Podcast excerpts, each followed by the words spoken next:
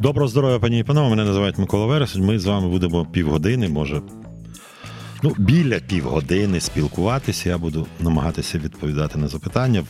Що вийде, ніхто не знає. Я навіть не знаю, чи чи знаю відповідь на всі запитання. Не переконаний. А, Давайте почнемо з Одеси. Після ракетних обстрілів Одеси і руйнування Спасо Преображенського собору мітрополіта Агафангел записав емоційне звернення до руського патріарха Кирила Гундяєва, який благословляє крилаті ракети, і мер Одеси Труханов, який завжди грішив з колорадською стрічкою на піджаку, агітацією за руський мір, прокльони слав московським окупантам. Ох, прекрасне запитання. Вірить у таке переродження тих русофілів, які донедавна десятиліттями працювали московськими агентами впливу і спричиняли чимало спричинилися чимало самі до війни і московського вторгнення. Ну, нема людство поки не придумало нічого іншого, як вибачення і, і слова. Е, е, протилежні тим, які людина вживала дуже довгі роки. У мене був колись з Ребе Блайхом така розмова довга, такий Ребе Києва і всія, всія України. І він я спитав: от є такі люди, які ну, антисеміти, вони така природа у них. І вони, значить, весь час матюкають і кажуть, що все. Ну, понятно, на на жида масона розчитаєш, жид масон, жид масон. Коротше, ось винувати євреї.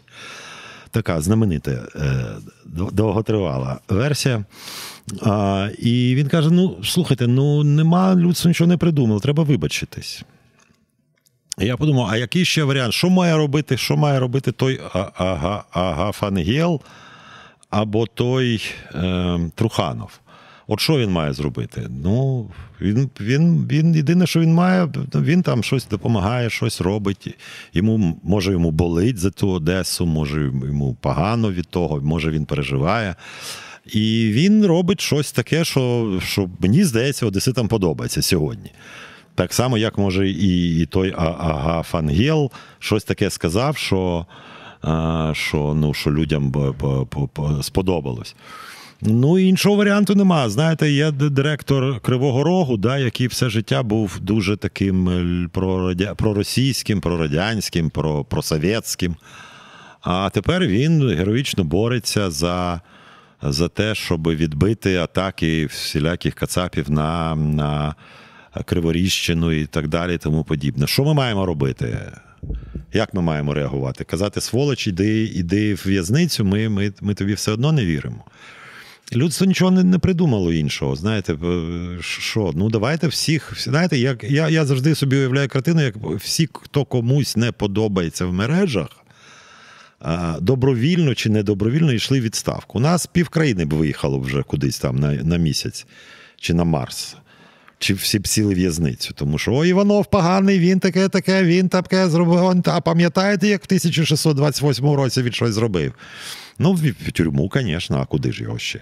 Ну і скільки ж у нас людей тоді будуть працювати на керівних посадах? Та? Ну, ті, які лежать на диванах і все критикують, точно не підуть, бо це ж відповідальність, а вони цієї відповідальності не люблять.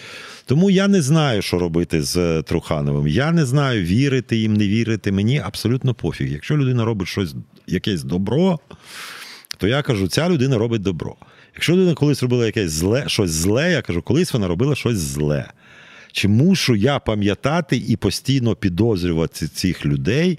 Та мушу, я це буду робити. Я буду думати, чи Труханов так, такий самий залишиться, чи щось зміниться у нього, чи ця війна його такі в його мізки поставить на місце, чи не поставить. Не знаю. Не знаю. Може так, а може ні, а може там що що завгодно може бути. Ну, але треба приймати те, що є, так, яким, воно є. Сьогодні він робить щось корисне для Одеси, для Одеситів, для України. Ну, значить, ну, ну молодець, хороший мальчик. А а те, що ми будемо пам'ятати, як це? Хто хто старає пам'ять, тому глаз вон, а хто забуде, тому два. Тому пам'ятати треба, але ну. Ну, але і ми будемо пам'ятати, нікуди людська природа не дінеться. Чому хороші русські хочуть нас увесь світ переконати, що це війна особисто Путіна і його режиму, а не русско-українська війна всього руського народу? І це не лічно товариш Путін палить, грабує, гвалтує, обстрілює. фосфорними. Оце дуже важливі уточнення. Фосфорними і касетними снарядами. Е, це ну, треба подовше ставити питання. Трощить квартири, мародерять музеїв. О, як цікаво, викрадає дітей, депортує доросле населення, катує мирних українців у стилі НКВД КГБ, членах катівнях. Спектр великий. Слава Богу, що сказав, що спектр. Е, від руських бурятів, тувінців до пітерсько-московських, городських, тобто весь спектр граждан Російської Федерації, а в тилу, до речі, кожному масовому вбивству українців аплодують і радіють мільйони простих русських. Чому за злочини гітлерського нацизму відповідав півстоліття весь німецький народ, а тут нам. Псевдоопозиція та інші хороші русські пропонують відмовитися від їх колективної відповідальності. Ніхто нікому нічого не пропонує. Руська хороша е, опозиція спілкується між собою. Одна частина з іншою частиною. Ніхто нікому нічого не пропонує. А то, що буде після війни, і і, і ми ж не можемо порівняти Росію е, е, постгітлерівський період в Німеччині чи постпутінський період в Росії. Тому що постгітлерівський період настав, а постпутінський ще ні. Ми не знаємо, яка буде реакція світу на на те, що робить зараз Росія після того, як Росія програє, я сподіваюся, в цій війні. От. А те, що це хороше, не, це би якось мене намагаєтеся переконати. Мене не треба, я переконаний достатньо. Е, а те, що це війна руського народу, ну так вона війна руського народу, і кожна нормальна людина розуміє, що це війна руського народу.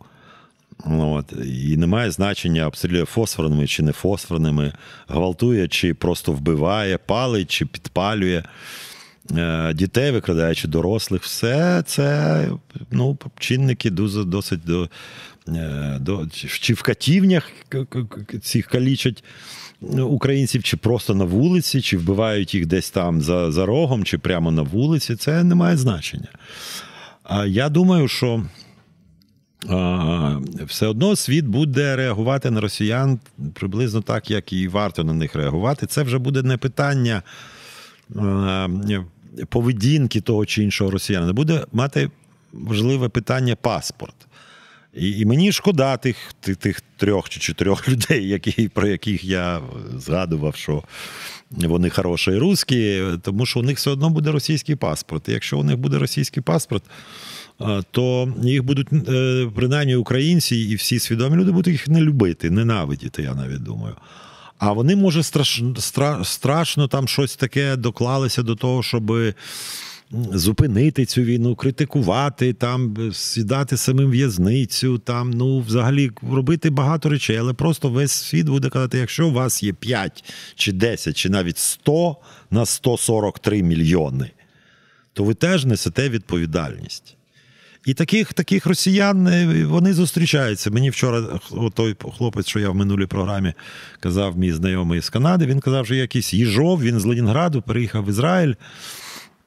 Йому соромно, він критикує росіян. Він каже хорошим русським помовчать, будь ласка, вже не треба нікому нічого говорити. Вже ви вже все сказали. От, Всім тим Шендеровичем, Пархоменкам і так далі, і так далі, тим так званим хорошим русським, він просто їм пропонує помовчати. Це класна то ідея. Але росіяни не може мовчати. Він має повчати, він має пояснювати всім, хто що він крутий, розумний. Інтелектуальний, інтелігентний, як завгодно. Вони всі мають нас повчити, всіх грузинів, американців. Американці не так себе ведуть і французи, і поляки, і українці, і естонці, і фіни. Всі всі мають спочатку подзвонити в Москву і спитати, а як нам себе поводити. І після якоїсь відповіді з Москви, ну тоді вони вже можуть якось діяти. А якби не спитав у Кацапа, то значить помиляєшся автоматично. Тому треба це це розуміти, що вони будуть завжди повчати, і вони будуть завжди розповідати, як нам, якої нам які штани, довжина спідниць. Е, от, Причому вони 90% будуть погоджуватися. Їм головне, щоб їх спитали. Розумієте, не питання, що вони будуть відмовляти. Ні, ти маєш подзвонити сказати, а можна я вишиванку одягну? І він так, ну ні, ну звісно, можна. Та як же? Ну це ж твоє національне, я ж не проти, пожалуйста. Але спочатку зараза подзвони в Москву і спитай. А вже потім одягай вишиванку. А коли ти зараза сам е, цей. е, е, Вирішуєш, одягнути чи не одягнути вишанку. Оце вже ми не любимо. Ви- ж просто там купа маразму у росіян. Ви нічого не зробите. Коли Путін з одного боку каже: Ах, ви сволочі, каца, хахли, пам'ятники Леніну у- у- убираєте. А з іншого боку каже, так Ленін зробив сучасну Україну. Ну, він такий непослідовний. Послідовний у нас, як відомо, Янукович. Тому треба. Тому що послідовний. Коротше, ну тому русські будуть говорити, а що вони мають говорити? Що, що вони в усьому винні? Русські ніколи нічому не винні. Це треба запам'ятати на все життя. Всі розмови про те, що можна, е, е, що росіянин може якесь каяття, десь вибачитися за щось, сказати, ну там може, ну це недолік, да, була у нас одна така помилочка маленька. Ето невозможно за всіх умов. Тому вони хороші, погані, всі будуть говорити завжди. Ми ні в чому не винуваті. Класна позиція, тому що, оскільки вони ні в чому не винуваті, треба, щоб хтось винуват. Тоді Путін винуват, тоді Сталін винуват, тоді Ленін винуват, тоді хтось завжди винен. Но російське суспільство, Боже борони, ніколи. В чому феномен е, таких людей, як Арестович, і ось любимець руських ток-шоу Андрій Пальчевський, їх вже сотні разів викривали у брехні, маніпуляціях, ловили на фейках, а вони не тонуть, і їх усе більше у всяких телевізорах, інтернетах. Чому не тонуть? Ну, може, відповідь очевидна, чому не тонуть. Ну, я би розділив це. Я до Арестовича ставлюся нейтрально. А до Андрюші Пальчевського, е, так м'яко кажемо, скажемо, не нейтрально. Е, Арестович феномен дуже простий. Він е, його люблять люди. Величезна кількість людей в минулому році, в березні, в квітні, і в травні, може і в червні. Слухала в два вуха, вуха, а може в три вуха, що каже е, Арестович. Коли він всім пояснив, як йде війна, і всі стали розумніше, тому що читали не тільки Арестовича і багатьох інших людей, і почали трошечки розбиратися. Спочатку ж ні в березні, ні в квітні, ні в травні, ні ані, ані в червні ніхто нічого не розумів, що там на війні відбувається, як вона точиться. От. Але коли весь світ тебе обожнює, як пана Арестовича, то рано чи пізно ти в це віриш. Я великий фахівець в зіркових хворобах різноманітних. Так що я колись мене всі намовляють взяти книжку. Що таке зіркова хвороба, як вона, е, як вона виглядає, як е, пр- пр- протіка, я таке російське слово сполучення, протікання болезні, ілі, ну щось таке, типу болезні, якось вона протікає. От. Я знаю, що це за хвороба, і, і я знаю, як вона протікає. Я знаю важкий перебіг, легкий перебіг, ну таке.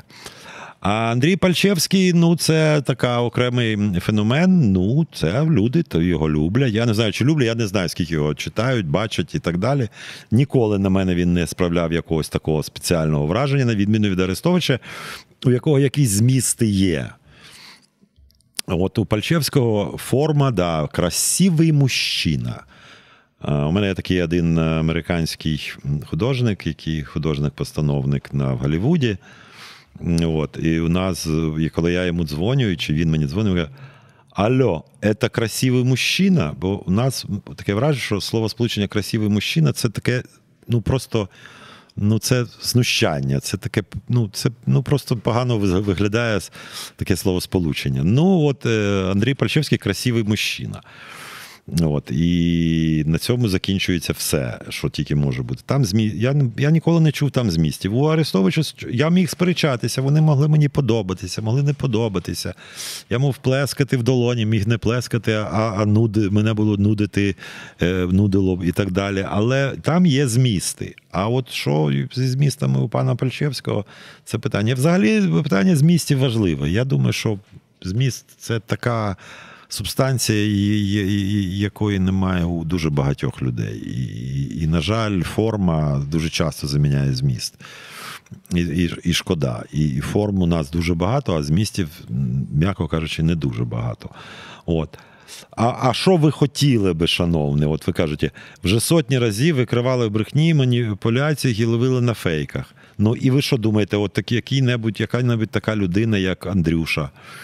Е, на другий день, після як його піймали на фейках, вийде на площу центральну, на Майдан Незалежності зі сльозами на очах і скаже: Вибачте мене, будь ласка, мене вчора піймали на фейках. Ви таке хотіли би бачити? А ви, той, хто це пише, так само робить, коли помиляється? То-то же.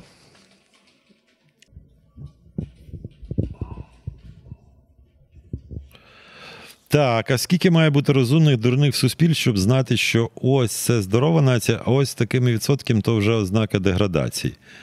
Ну, для це, якась Євгеніка, треба якось що? Треба, нам якось до гітлерізму повернутися і, і визначати розумних, дурних, хороших, поганих і так далі. Так не буває.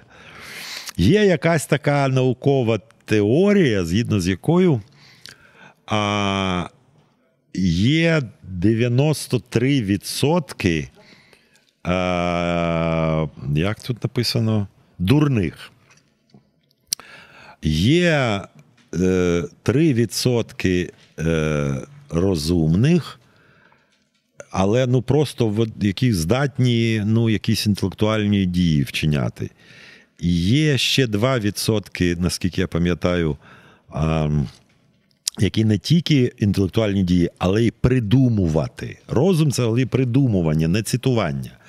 І 1% геній. Ну, я якось не знаю. Мабуть, це ну, це, це мені, мені, мені здається, що тут немає якоїсь перебільшення чи применшення. Але всі потрібні. Знаєте, хтось, хтось, от я все, все життя мріяв не прокидатися о сьомій, йти на роботу о восьмій. У мене був такий 10 років. Е, Приходив на роботу о 9 і о 6 закінчувати роботу. Я не люблю цього, я не хочу цього. А є люди, які, які це можуть. Вони можуть це робити. Ну, вони це роблять. Спасибі їм, що я це не роблю. Молодці. Я їм тільки дякую. А ми чомусь думаємо, що нам суцільні люди з Оксфордом, Кембриджем і Сорбонною. Ну, я би подивився на нас на 40 мільйонів сорбо, сорбо, сорбоноїдів. Було погано. Тобто хтось має працювати простим водієм, простим робітником. І це і таких людей в Європі дуже цінують. Я не переконаний, що е, і величезна кількість європейців не йдуть в вищий учбовий заклад, тому що вони в 20 років вже заробляють великі гроші, якщо вони працюють сантехніками. От. А той, що, той, що читає велику кількість Шекспіра в оригіналі на староанглійській, ну, мабуть, він не хоче займатися сантехнікою, мені так здається. Тому різні люди по- по- повинні бути. А ми постійно думаємо в Україні. Такі, є таке прекрасне російське слово лащонні інтелігенти, щоб всі навколо були розумні, правильно голосували, правильно обирали, правильно робили, правильно писали. Ні, так не буде. Так не є і не буде. Так. Нове молодь, молоде покоління настільки легко освоює нові гаджети, технології, застосунки, програми, цифровий прогрес. Немає у вас відчуття своєї архаїч... архаїчної застарілості, адже кожен з мобілкою в руці сьогодні сам собі режисер, редактор, актор і сам собі телеведучий. Є у мене моя архаїчна застарілість, я це ніколи не приховував. Я це все не люблю. Всі ці гаджети, прогреси, цифрові застосунки, технології. Е, Я це все не люблю, я, мені це не подобається. Я вважаю, що головне це людина. Я, мабуть, старий в тому сенсі, що я вважаю, що коли я, коли мені пропонують, давайте через інтернет, давайте через Zoom. Я це роблю. У мене є навіть програма десь в Ютубі називається. Вона як вона називається, щоб я згадав. Аналізуй. От. Але я віддаю не те, що належне, перевагу, повну перевагу, що коли я сижу, навпроти мене сидить жива людина, я можу подивитися, як рухаються ноги, руки, як вона дихає, як вона черв... як вона червоніє, як вона е, зблі... стає блідою. Е, Як вона чухає ніс чи, чи, чи щось. Я все все бачу, і я приблизно собі уявляю цю людину, і через те, що я уявляю, то і глядач може уявити, і так далі, тому подібне. А коли переді мною екран, то я чогось точно не побачу, очевидно. Тому ну так от і є. Е, Ну, але це не говорить, що я правий, а, а, а сучасна молодь погана. Я взагалі от це ста- ста- старе, старопердунство, це е, в наші роки, от раніше було добре, а тепер сучасна молодь. Оце я дуже не люблю. Це таке. Ну, так, так мене воротить і, і нудить, і, і, і хочеться блювати е, від тих, які старі. Просто ну, так у мене так я вихований. Може, я і я може і колись освою всі ці сучасні речі. У мене інколи з'являється така думка взяти і нарешті зрозуміти, як це все працює. А потім мені ліньки стає, я нічого не роблю. А, а потім я кажу, що я молодець, тому що я ще раз повторюю, в якійсь програмі я це говорив, що я коли дивлюсь обговорення якогось факту, і, і, і серйозно обговорені, і, і якісь десятки, сотні, може тисячі людей, яких я не читав, е, цей факт обговорюють, то я думаю, який я молодець, що мене нема в соціальних мережах. Бо я би точно десь, або я би відправився в, в божевільну, або когось би туди відправив. Тому що є речі, які. Ну, які не варто обговорювати. Варто всім одночасно написати ідіот чи ідіотка. От я нещодавно, ну, мій старий приятель, добрий знайомий, і ми багато з ним робили, і ще зробимо. Юра Луценко. І людина із хворобами з тим пішла, пішла у військо. Ні, пів країни каже козьол, пів країни каже молодець. Ну, ну про що тут говорити? Ну, от про що? Про що обговорювати? Ну, от про що ми можемо говорити? У нього хтось навіть написав, я не пам'ятаю хто, що у нього буде краща пенсія. Він генеральний прокурор і міністр, у нього нормальна пенсія, все життя буде, все. Ну, коли він піде на пенсію. Що ви хочете в людини, яка сидить на фронті чи сиділа? Що далі ще? Але коли потім починається серйозна розмова про і контра, ну я в тому в тій черзі стояти не буду. Вибачте мене, я якось. Мені це не подобається. Або, або коли всі, оце, до речі, щойно спитали про Арестовича. Ну, да, він багато не, не все мені, м'яко кажучи, з кожним місяцем якось він викликає більше і більше підозр. Я би не сказав, що він е, викликає огиду, він говорить досить часто нормальні речі. От, не мудрі, розумні, але не мудрі. От. Але, от, е, знаєте, від любві до ненависті. Тобто, в пів, перші півроку після початку війни він був цяця, а тепер він кака. Ну, якось мені не хочеться виглядати так, щоб я був або цяцею, або какою. У мене є і перше, і друге, і багато недоліків, і сподіваюся на переваги, хоча не переконаний, що їх аж так багато. Я думаю, що недоліків набагато більше. Ну, як у кожної людини, фактично. Ну ось, скажу вам відверто. Да, в суспільстві має бути розумних людей. Знаєте, американці придумали це. Я попереднє питання. Я на цьому буду закруглятися, бо в мене ще робота є. А, от американці якось придумали, що у них і, і, і дурні, і розумні є, і вони якось куч, кучкуються.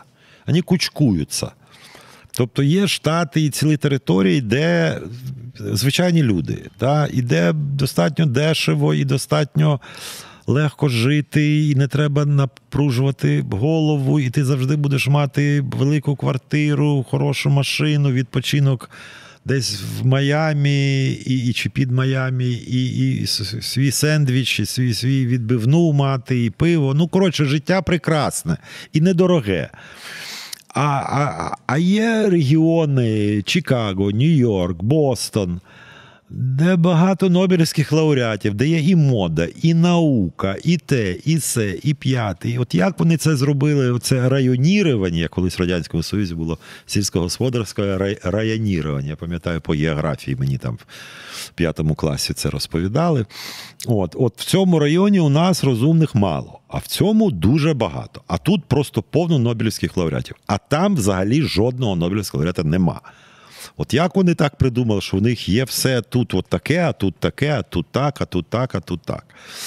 Ну, молодці, знаєте, тому вони і мають найбільшу кількість Нобелівських лауреатів, що Нобелівські лауреати живуть там, де поруч з ними теж Нобелівські лауреати. А там, де нема Нобелівських лауреатів, поруч сидять люди середньою, м'яко кажучи, освітою. І якось вони, мабуть, підживлюють один одного. Ті, що середньою освітою, і ті, що Нобелівські лауреати. От, я думаю, така от історія. Дякую всім за увагу. Бажаю всім творчих успіхів. І прощаюся до наступного тижня. А що буде на наступному тижні, не знає ніхто, окрім переважної більшості. До речі, ще один красива історія українських журналістів, всі з яких знають, що, що думав Путін, який буде наступ, коли приймуть в НАТО, що буде завтра, післязавтра, через рік і через два. Нема ніде в світі такі, так, так, таких журналістів, тому що це вважається табу, це заборонено. Ми не можемо. Журналіст знає, що сьогодні, що вчора. І в кращому разі. Але українські журналісти знають, що буде завтра. Унікальна нація, завжди так казав. На все добре. Був Микола Вересень з вами. Пока.